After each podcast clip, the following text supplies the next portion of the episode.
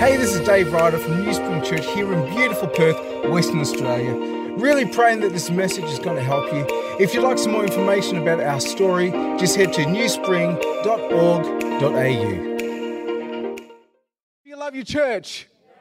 I love our church, and like as we were going through that um, and working through that last year, was such a great um, exercise to actually dig deep and go really deep and, and actually almost rediscover this is who we are as this particular local church. And we understand, we recognize that we are part of the broader church, but as far as New Spring, who we are and what we embody, this is who we are. And this year we are wanting every single person in the New Spring family to actually know that, understand that, and also to embody that. So I'm going to begin that today. Are you going to be with me? All right, it's a little bit strange if you're online, like people wearing masks and all that, but it's just another challenge. You guys have to make sure I work hard today, amen? well, today is one of those moments in the life of our church. Over the last nine or so years, um, there have been significant moments in the life of New Spring Church. This is one of those moments which I really felt that God wanted to actually recenter us. He wanted to regather us, especially in the light of what happened in 2020, um, to actually bring us together, to realign us, and to remind ourselves once again of what it means to be this particular local church, what it means to embody that word church, and especially in light of what we learned last year as we journey through that fantastic, incredible letter that we call the letter to the Ephesians. And I'm going to actually use a little bit of that stuff because what I've been sensing is that over the last couple of years, at least the last two to three years, God has been building brick upon brick, course upon course. And this is yet another course which is actually going to launch us into the future. I don't know if you realize, but next year I've been here 10 years. You know that? 10 years. So I've got in my mind, this is what I've got in my mind. I'm going to go on long service leave next year. So I'm going to be away for about three months or so, and I'm expecting that New Spring Church, you are going to flourish. You, you are going to make me question, why in the world am I even here? It's like New Spring Church do better without me than with me. You guys are going to completely excel and actually just go nuts while I'm away, but we're still in 2021. We'll wait for 2022.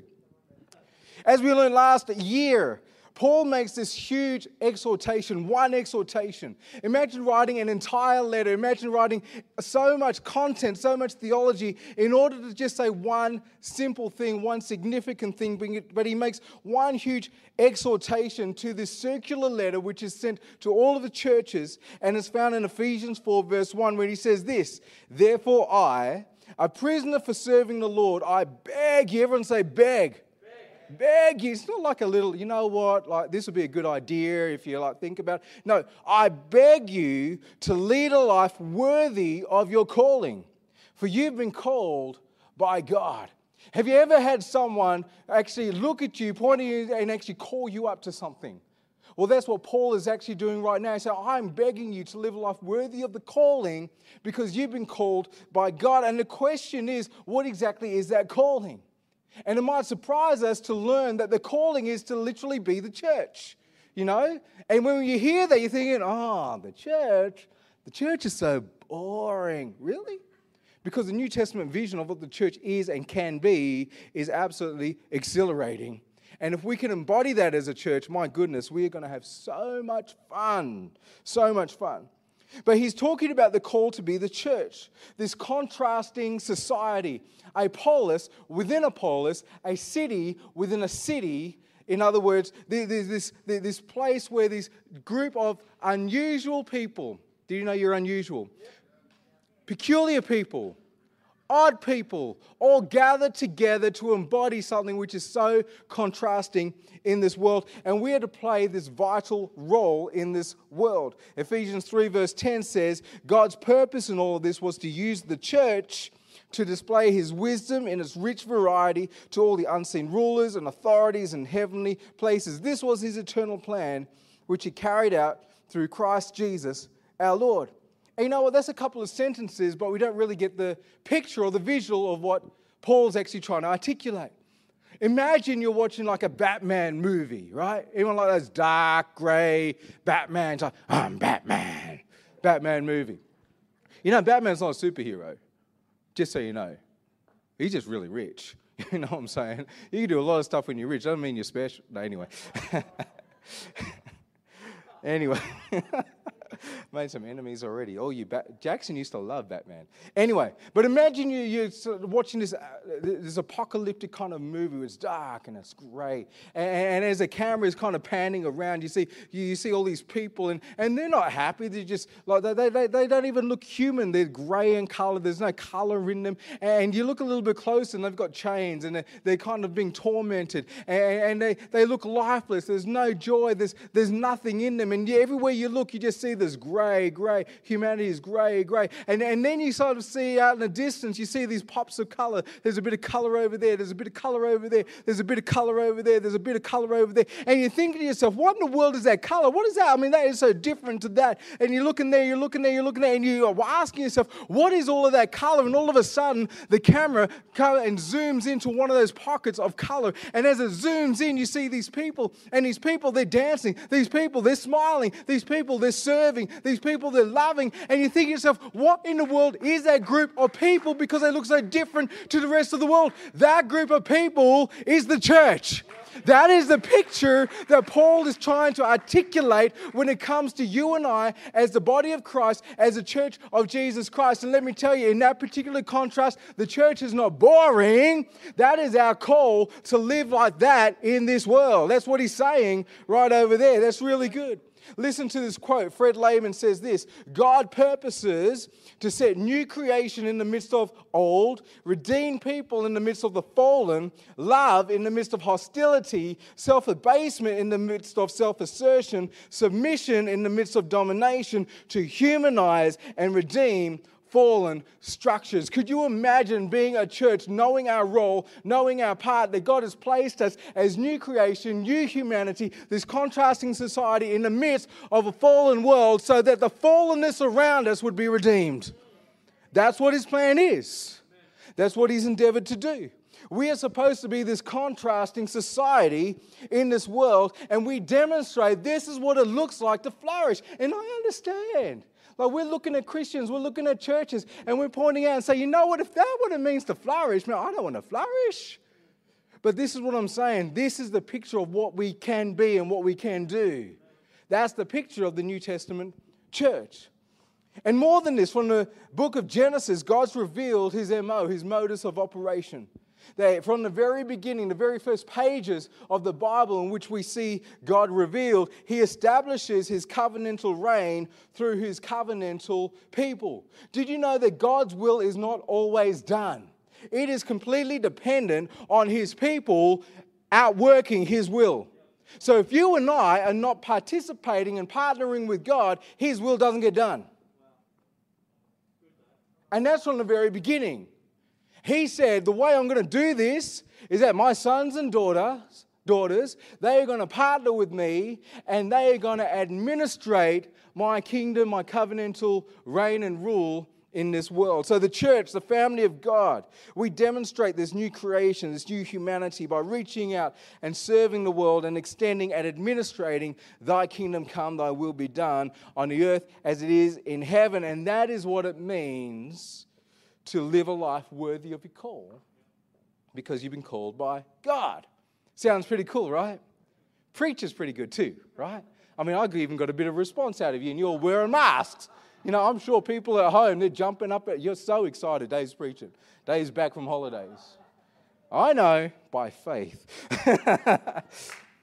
but let's be honest. This is what I honestly think. I honestly think that the church in the West we've lost what this looks like. And I, for one, personally, and I can't speak on your behalf, but personally, as your pastor, I want to try and recover that. I want to see if we can recover that. And this isn't easy, okay? This is not, this is not easy because as a church living in this present cultural moment, we are fighting against some pretty big ideological strongholds of this present evil age. It's like we are fish swimming in water and we don't even notice that there's water because we have been born into this culture. This is all that we know. And if we don't know this is all that we know, we have very little chance of changing that. But there's some ideologies like self-autonomy. Have you ever like, tried to help someone and they're like, "Don't tell me what to do. I can do whatever I want." I'm seriously, you think you can do whatever you want? You keep doing whatever you want and see that how that track takes you in life right? Is that going to lead to human flourishing or is that going to lead you somewhere else? Now, we don't even need to go to scripture. We have enough anecdotal evidence to know that's not a great way to live. Could you imagine if I was married? Well, I am married if I was married. I am married. a little bit rusty, okay? but you, can you imagine now marriage? I just have in my mind, I can do whatever I want, right? Could you imagine as your pastor, Dave, I, forgets, I can do whatever I want? No, no, no, no. But that's an ideology of this present evil age, self autonomy, right? Ultimate freedom. That's another one, isn't it? Our freedom is so important to us. Could you imagine if everyone on the roads right now just got in their car and they said, you know what, I've got ultimate freedom. I could do whatever I want on the road right now. No, no, no, no, no. The paradox of freedom is that we cannot do everything that we want. That's the paradox of freedom. Because the freedom would actually be if I get in my car, I can get home safely. Right? But ultimate freedom is an ideology that's crept into the, which is part of this, this, this age, and has crept into parts of the church, a lot, a lot of parts of the church, and guess what? We live with the consequences. Individualistic consumerism, how about that? Now, this is kind of an interesting one because we were all, I was born in Perth. Um, I was born into a consumeristic culture. I know nothing else, okay? I know nothing else. If you were born in a Western culture, you would be the same. We were born into a consumeristic culture. It's part, it's, it's like, like I said, it's like fish swimming in water. We don't even recognize, we don't even realize it.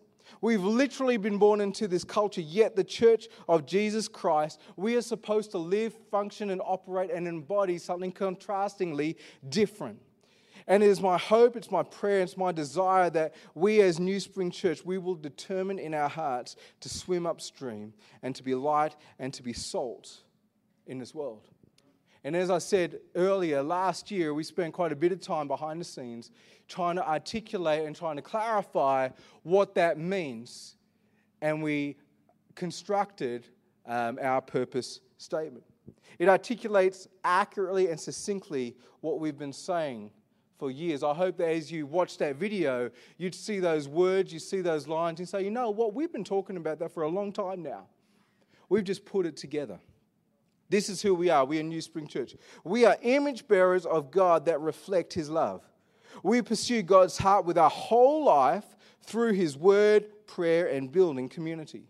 We seek God's heart and dare to see places of despair as opportunities where God's kingdom breaks in and breaks forth so people discover what it is to be truly human. We declare it is only in relationship with Christ that we can truly know who we are and acknowledge we are all on different stages of that journey. We work to discover the truth of God's word, believing it addresses every issue of the human heart. We are united with a desire to serve God. Older generations guided wisdom. Any older generations here? Right? You're very quiet. You're putting your hand up. Any older generations here? Well, guess what? We need you. We need your wisdom. Older generations guide with wisdom. Younger generations, any younger generations here? Well, guess what? We need you as well. Younger generations inspire with their strength. Okay? You see how those two work together? That is beautiful. I mean, that is beautiful. Families shine with respect and adoration for each other. Could you imagine families shining with adoration and respect for each other? Our fellowship lingers outside the walls of church services and builds strong relationships and communities that support and celebrate together. This is New Spring Church. Are you part of the New Spring family? Well, don't answer that right now because your yes and your no, let me just be upfront, let me be blunt, your yes or your no will be determined on the extent that you embody that. Talk is cheap, man. You need to walk it out. You know what I'm saying? You're saying, Dave, that's pretty blunt. In March, we're going through Sermon on the Mount. If you want to hear blunt, go have a chat with Jesus. It is pretty blunt, but, but that, that is what it is. Like this year, the extent to which we embody this, that's going to be our answer. Am I part of this family or I'm not part of this family? And today, I want to I want to focus on the most important word in this statement. And you will notice that this word appears nine times. You to know what the word is? The word is we. We. Turn to your neighbor and say, we. We. If you're French, you can go, we, we. We. Or if you've got parents who. oh my gosh. What a shame this is going online. People are going to be thinking, who is this dude? Well, since the 1960s, there's been this, um, was the beginning of the church growth movement. And um, if you study church growth or church history, you'll know 1960s was a significant moment and church growth kind of became a big thing. And what happened along the way is that the church started to look at strategies and things from the world and so we can actually incorporate that to actually build our congregations and build our buildings and things like that. A big thing that we actually, um, as a church, looked at is marketing. And um, as marketing evolved over the ages, so did our implementation of using marketing as the church. So, what happened is when it began, uh, marketing and advertisement used to initially be about trying to sell a really good product. That makes sense, right? You know, if you've got a great product, let's let people know we've got a great product and let's sell a great product. Now, after a while, that actually shifted a little bit. So instead of marketers actually trying to sell a great product, they actually shifted, they pivoted, and they actually endeavored to sell a great experience or a great lifestyle. Even now, if you look out into um, adverts, I mean, look at Coke. I mean, seriously, I think to myself, if I went back like, like, like, like thousands of years and I had a bottle of Coke and I handed that to someone, this black liquid which is fizzing and there's gas and all coming out of it, do they honestly think that that would be safe to drink? Right? No. But if you even look at Coke right now, we understand there's so much sugar and stuff in it. But, but if you look at the ads, they're actually selling an experience, aren't they? Look at car ads. They're not selling the car, they're selling a lifestyle, right? You know, if I buy this car, I can be like 25 again, you know what? I can actually go surfing. I've never surfed in my life, but obviously, if I buy this car, then I can do that. They're selling a lifestyle. But then this actually shifted again with this idea of branding, which came in. And what happened with branding is that branding has now taken on a personality. It's got this embodied persona. So if you look at a brand, it's almost like a personality. And what we do is that we, we vicariously take on that personality by wearing the brand. So you might um, wear Nikes, or you might be an Apple guy who's an Apple guy. I used to be a Samsung guy, right? And I noticed even this year I needed to get a new phone. Okay, I needed to get a new phone. Um, and um, I, I've been getting Samsungs. I can't afford a Samsung.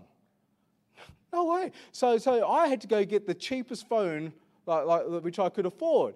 And like even now, I'm kind of thinking like, I'm not a Samsung guy anymore. I can't embody that personality. And seriously, there's something that is happening inside of me, and I think it's good. But, but, but that's what's happened with branding because we wear the brand and we vicariously take on the personality. Now, think about churches, the branding of churches. And I'm sure in our minds we're thinking of churches right now, and unfortunately, one of those names could very well be New Spring Church. Because there is a brand. And if we're not careful, we start wearing a brand because we vicariously want to take on a personality. But this has been the evolution of marketing, and the church has actually taken on a whole lot of that stuff. Unfortunately, a byproduct of this, which every pastor I talk to acknowledges and recognizes.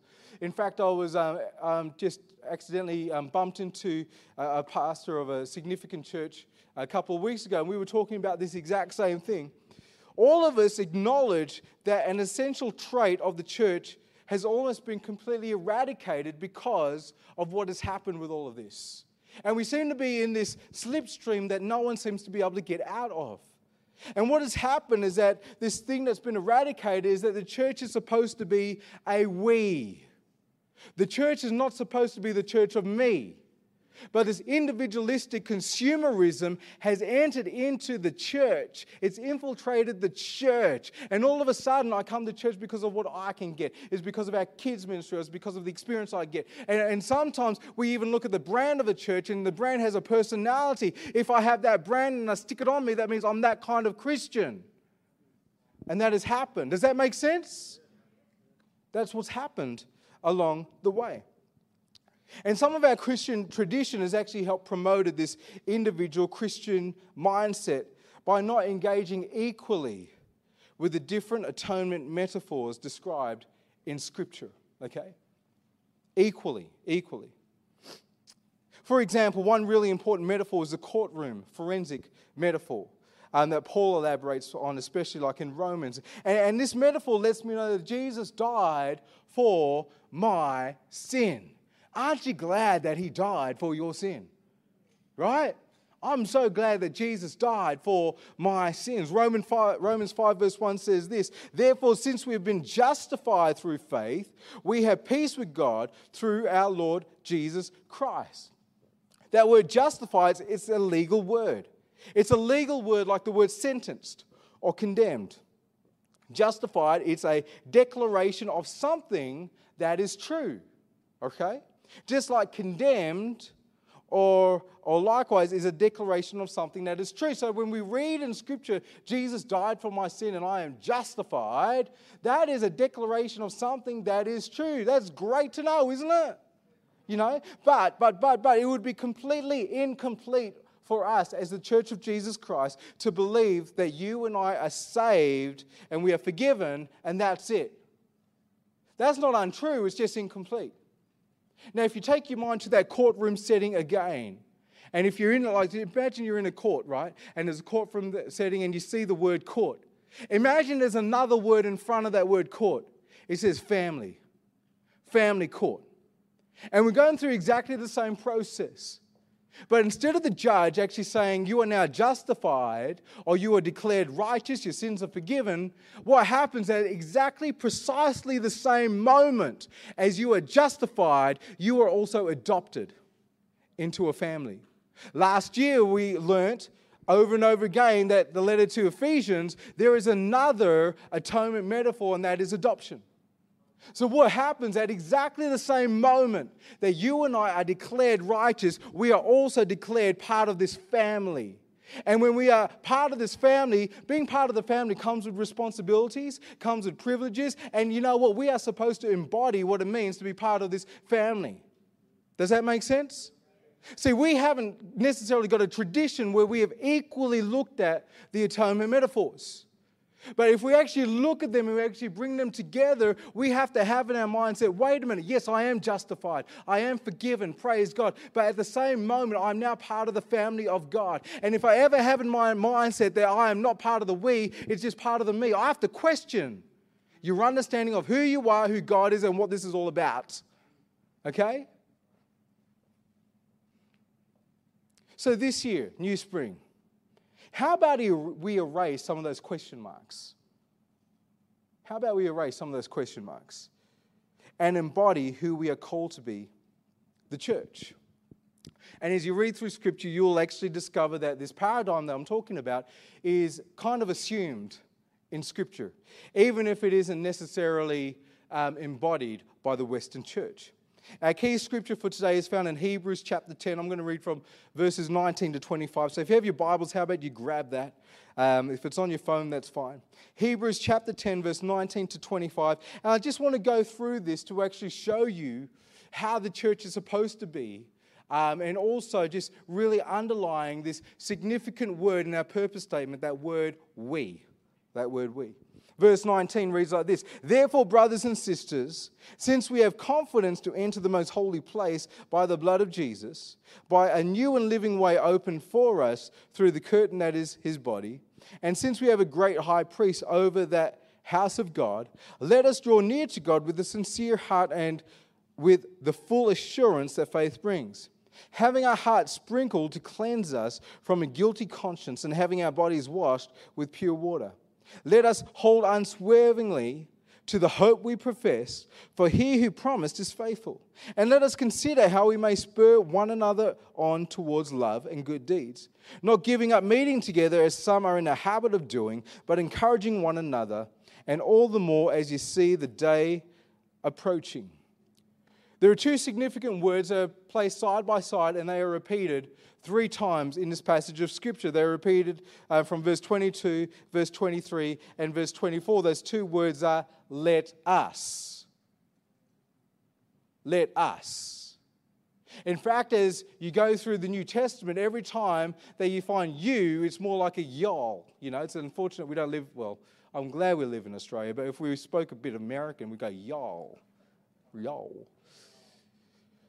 And what, what, the author of the book of Hebrews is actually saying is that in light of what Jesus has done in each of our lives individually, let us collectively, as a church, do these three things. Do you see how that works? Individually, yes, my sin is forgiven, but collectively, that is outworked. That is outworked. And these three things describe how God has designed the church to help every single person flourish. But human flourishing is a we word, it is not a me word. Okay? It is a we word. Listen to this sentence from our purpose statement. We see God's heart and dare to see places of despair as opportunities where God's kingdom breaks in and breaks forth so people discover what it is to be truly human. If you're familiar with Jim Collins' um, leadership work, um, he has this principle called a hedgehog principle. And basically, that is what is the one thing that you do? Could you identify the one thing? Now, not all organizations have just one thing, that wouldn't make sense. But there are places when there is just one thing. And as far as New Spring Church is concerned, we actually do have one thing. It is one thing. Everything that we do feeds into this one thing. And the one thing is this we want people to discover what it means, what it feels like, and to experience what it is to be truly human. That is the one thing. Everything that we do feeds into that to help people discover that. This is what the world is seeking for. This is what the world articulates when they say, I felt so alive or I feel numb. This is what the world is asking right now. What does it mean to be truly human? Why are some people groups treated more humanly than other people groups? This is not fair. This is not equal. Like, what is going on here? The world is asking, what does it mean to be truly human? And our hedgehog is to help people discover that. But to be truly human, to flourish as a human, never happens, it never occurs with a mindset of individuality. This is not a me concept, this is a we concept, and it is only possible in the context of let us, or what I've been talking about, this we. So there are three things that the author talks about. First thing is this we help each other flourish in faith flourish in faith. Verse 22 Let us draw near to God with a sincere heart and with a full assurance that faith brings, having our hearts sprinkled to cleanse us from a guilty conscience and having our bodies washed with pure water. Let us draw near to God. Let us draw near to God. Do you know what? The church, this is so important for us to understand, that we help each other draw near to God. Let us draw near to God. Do you feel distance from God? Was 2020 one of those years where it seemed like there was a fracture between your relationship with God? Are there times when you feel so separated from God? Are there times when you feel like, you know what? I know I'm supposed to be a Christian, but seriously, I ain't feeling it right now. Well, then let us draw near together. Let us. See, what happens, we come to that place and then we start distancing ourselves from church. When you're supposed to actually draw near together as a church, right? But this individual mindset comes in and says, I can do this by myself. No, you can't. Because the church is not created this way. This is one of the things that we do together so that we can collectively and individually flourish. Flourishing is a we word, flourishing is not a me word. Do you have friends in your life who are helping you flourish? Because this is the thing, right? You get to determine who your friends are. Right? The amount of times I see people and they got these friends, and there's nothing wrong with having all sorts of friends, but significant friends, and you watch the trajectory of their life, you watch the journey of their life, and they were here a couple of years ago, 2021, they're all the way over there, and you wonder, how did that happen? Because you haven't been with the church, let us draw near to God. Next week, we're going to introduce some simple tools, and um, Chelsea's going to speak into that, which is going to help us be more intentional about it. Um, it's important to be intentional. Even I need to be intentional. I really need to be intentional because I can get sidetracked so often. I think it's so human for us to get sidetracked. But the very first thing that this author says is that we help each other flourish in faith. Would you like to flourish in faith this year? Well, you need to be the we. You can't have a mindset of me. And let me tell you what will happen this year. We are going to keep on going. So you have a choice in February to be part of the we because we're going to be following Jesus. You know, one thing I'm so excited about this year is that there are things that Jesus is going to teach us that we've never learned before. There are journeys that we're going to take this year that we've never taken before. And if you're part of the we, come on, let's do it. Amen. Second thing, we help each other hold on to hope. Verse 23 Let us, let us hold unswervingly to the hope we profess, for he who promised is faithful. Hope's a really slippery topic, isn't it? Let's be honest. Because most of us have no understanding what true biblical hope really is. You know, I hope to win lotto. Might help if you buy a ticket, you know. um, I always say that I'd love to win lotto. Dave, why don't you buy? No, I haven't bought a ticket. I hope this, I hope that. Hope's really slippery as Christians because a lot of times we don't take the time to investigate what true biblical hope is. What has God promised for the end? Ephesians 1, verse um, 9. Let me just read this to you. God has now revealed to us his mysterious will regarding Christ, which is to fulfill his good, his own good plan. And this is the plan. Listen, this is the plan. At the right time, he will bring everything together under the authority of Christ, everything in heaven and on earth. He is bringing everything together under the authority of Christ, everything in heaven and earth. And again, that's like a sentence, it doesn't mean too much. A couple of years ago, we were going through Mark, and do you remember Mark chapter 1? There's this little story where um, Jesus steps into a synagogue. And what happens is that in the synagogue, there was this guy who belonged to this community, and he'd been tormented by these demons. Um, but no one knew about it. No one knew about it. And what happens in the synagogue is that when you go into a synagogue, you actually come under the authority of Torah. So imagine this guy, he's in this synagogue, he's in this community, they're all doing life together, and he's already sitting under the authority of something. But nothing's changing. This guy is tormented. This guy is being harassed. This, this guy is completely chained up. He's not living a flourishing life at all, but no one knows about it. And this keeps on going uh, day after day, month after month, year after year, possibly decade after decade, until a higher authority steps into the room right? And the story shows us as a higher authority steps into the room, suddenly things start to shake, things start to move, and this guy who's been tormented for God knows how long, he is liberated, he is released, he is returned to his right mind, and he continues and starts this journey of human flourishing. That's an incredible story, right?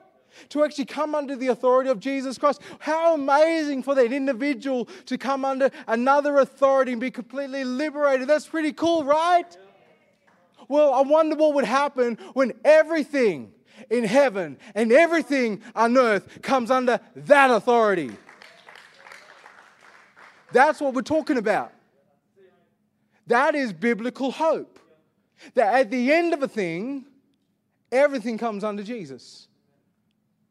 And everything that is not right becomes right the processes of dehumanization are eradicated and human flourishing, the, the flourishing of creation, the cosmos, happens.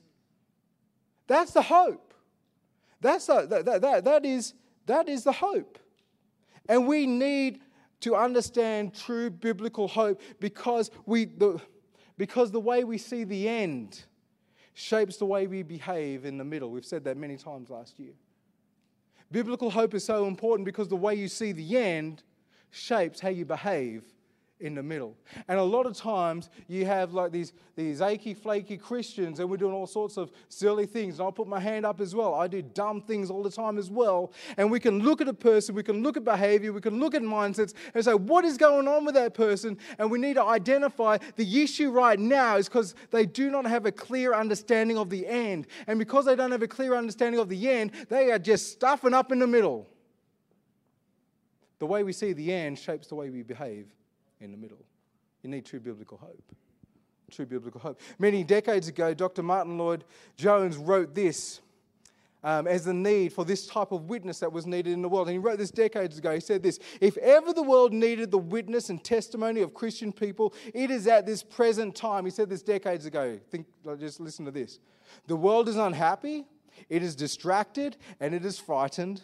And what it needs is to see stars shining out of their heavens in the midst of the darkness, attracting the world by rebuking that darkness and by giving it light, showing how it too can live that quality of life. It was true back then and it's true right now. The way that we are to live our life is supposed to be a rebuke to the darkness.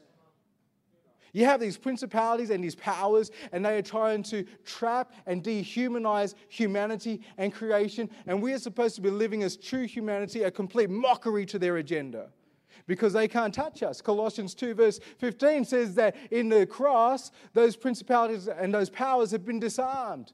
They can't touch us unless you let them. And if you've given any of your authority over to them, take it back. 2021, take it back take it back. Make your stand. Live a life worthy of the call because you've been called by God. You are the church of Jesus Christ. You see, when it comes to this facet of hope, we cannot hold hope all by ourselves. Let us hold unswervingly to this hope. How's your 2020 looked? Has that grip on hope kind of slipped a bit? I'm not dumb. I see everyone in our church. I see your lives. I love you. But let me tell you, there's people in the life of our church, and last year, some hope has slipped. And it slipped because there's been a detachment from the let us. I can see the years leading up to 2020 and what's happened in 2020, and there hasn't been a progress of life, there hasn't been a flourishing of life, there's been a deterioration. And that's okay because last year was a crazy year. And that's okay because you're still part of the body of Christ. Jesus loves you, we love you. But this year, how about we collectively have the mindset no, let us hold unswervingly to this hope. And as we hold on to this hope, our behavior will be shaped in the middle accordingly. Amen? Amen. Amen. Last thing that um, the author articulates, he says, we help each other grow in love and good works. Verse 24, and let us consider how we may spur one another on towards love and good deeds, not giving up meeting together as some are in the habit of doing, but encouraging one another, and all the more as you see the day approaching. We help each other love people better. How about that? I am literally a more loving person because I am part of your lives. Thank you. You are making me a more loving person. Is that not true, though? You know, when we do this together, it's a let us moment. Let, let us spur each other on to love each other better, to do good deeds in this world. We stir each other on. We are more loving people and we do more loving works together because we are people who are called the church. I mean, like, seriously, I'd love to be a more loving husband this year. Any other husbands want to be a more loving husband? Would you like to just like treat your, your, your love your wife better? Put your wife on a higher pedestal? Husbands, husbands, prefer your wife? Would you like to do that? Okay. If you don't want to do that, you're commanded to do that. And the way to do that is by hanging out with other husbands who are doing the same. Come on, fellas. Come on. Our job as husbands and fathers is to love. I want to make sure that the Ryder household feels safe and secure so Andrea can flourish, so she can dream, so that Kayla and Jackson can flourish, so they can dream. I want my life to be completely poured out. I want to pour my life out so they flourish.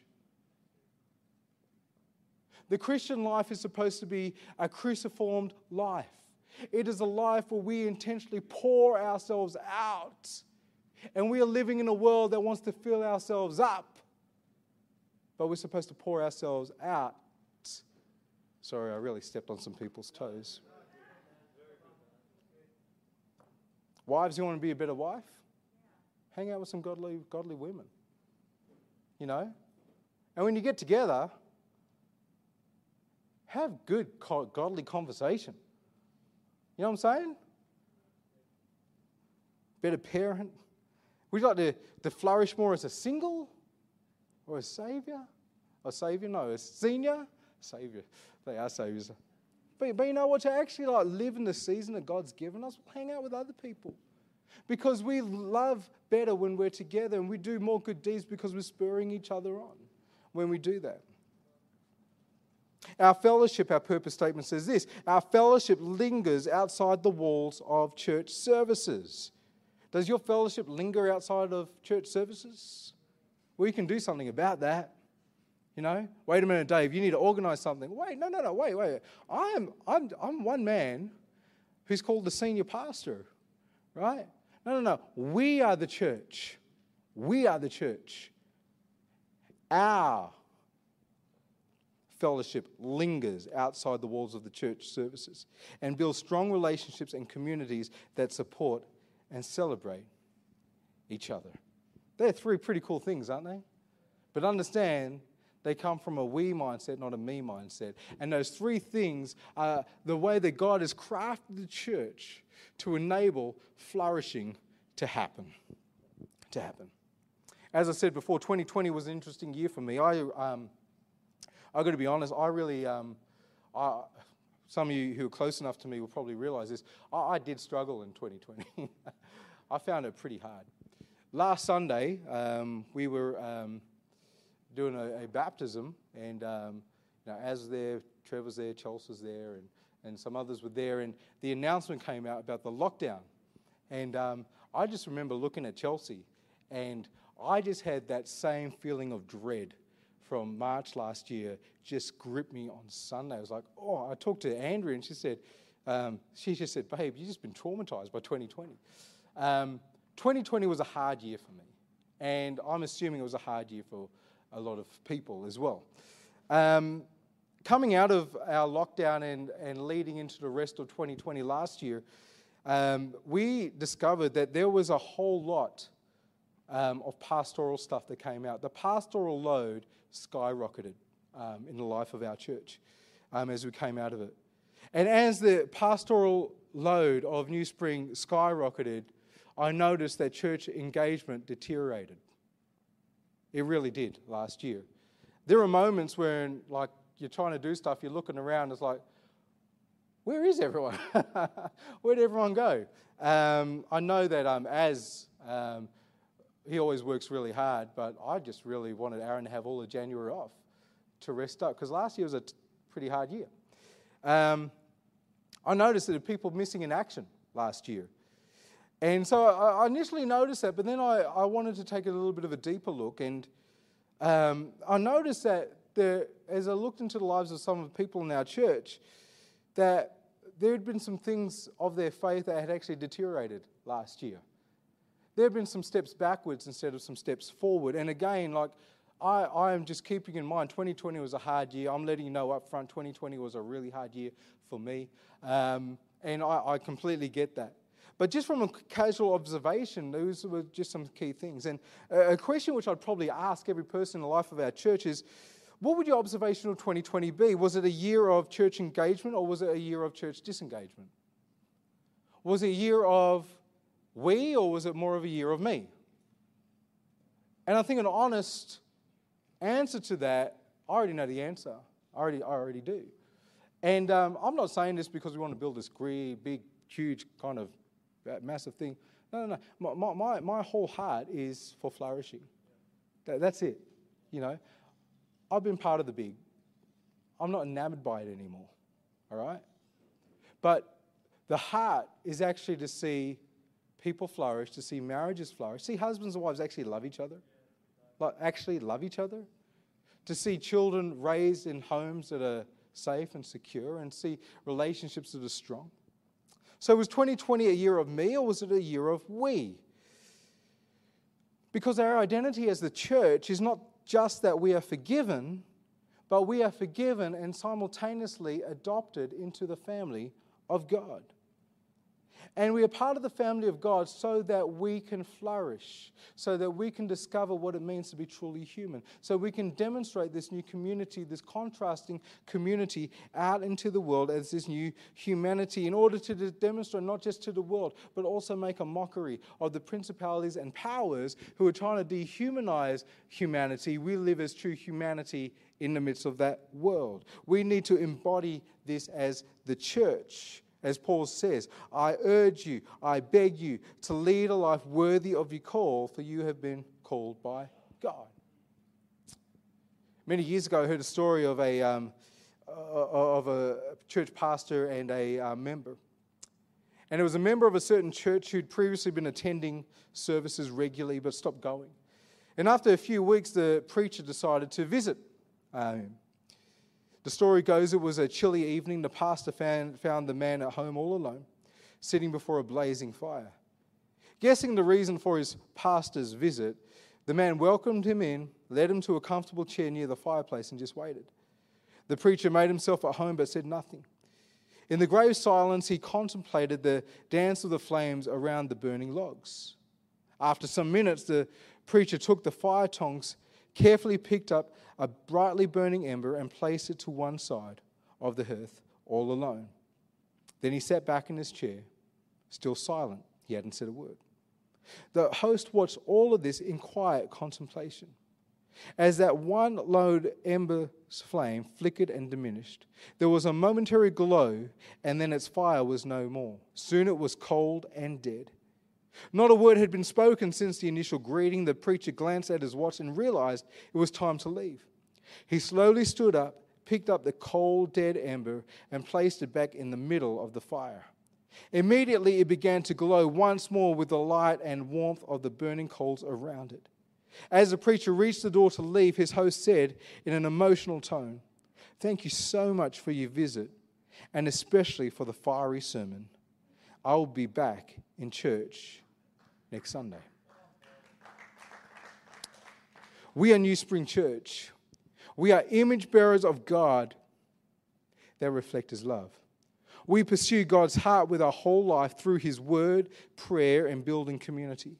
We see God's heart and dare to see places of despair as opportunities where God's kingdom breaks in and breaks forth so people discover what it is to be truly human. We declare it is only in relationship with Christ that we can truly know who we are and acknowledge that we are all on different stages of that journey. We work to discover the truth of God's word, believing it addresses every issue of the human heart. We are united with a desire to serve God. Older generations guide with wisdom, younger generations inspire with their strength. Families shine with respect and adoration for each other. Our fellowship lingers outside the walls of church services and builds strong relationships and communities that support and celebrate together. This is what it means to be part of the New Spring family. We are New Spring Church.